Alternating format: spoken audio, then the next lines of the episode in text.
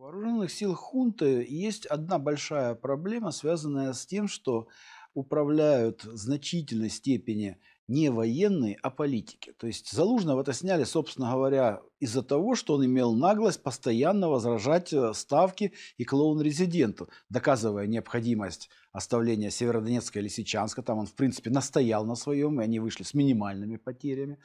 Как он настаивал на оставлении Артемовска, и здесь ему не дали развернуться. В результате Артемовская мясорубка сожрала десятки тысяч вояк хунты в совершенно бессмысленной попытках удержать город как это произошло в Авдеевке, где уже Сырский пытался до последнего удержать этот укрепрайон, который посыпался за несколько дней. Этому предшествовала, безусловно, трехмесячная подготовка, охват Авдеевки с флангов. Многое было сделано нашими вооруженными силами, но в результате мы видим, к чему это привело.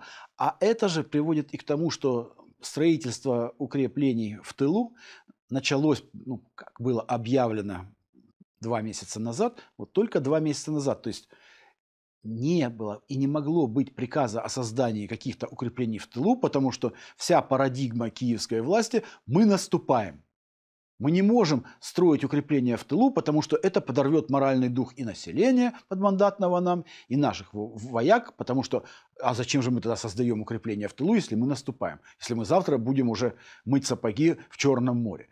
Вот благодаря этому они, естественно, резко запоздали со строительством укреплений.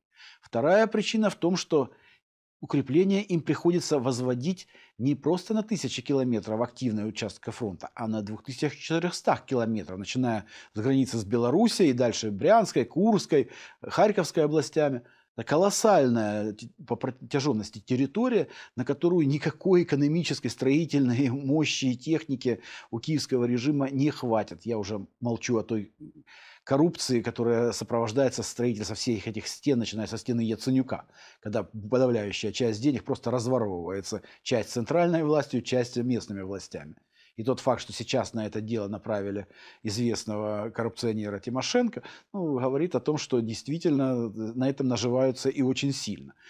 Тем не менее, укрепления возводятся – они будут, они создаются, но ничего сравнимого с тем, что было, например, в той же бывшей части ПВО на юге Авдеевки, называемом укрепрайоном «Зенит», создать не удастся. На это нет ни времени, ни мощностей. То есть массированные железобетонные линии укреплений создать невозможно. Ни за месяц, ни за полгода, ни за год на все это протяженности.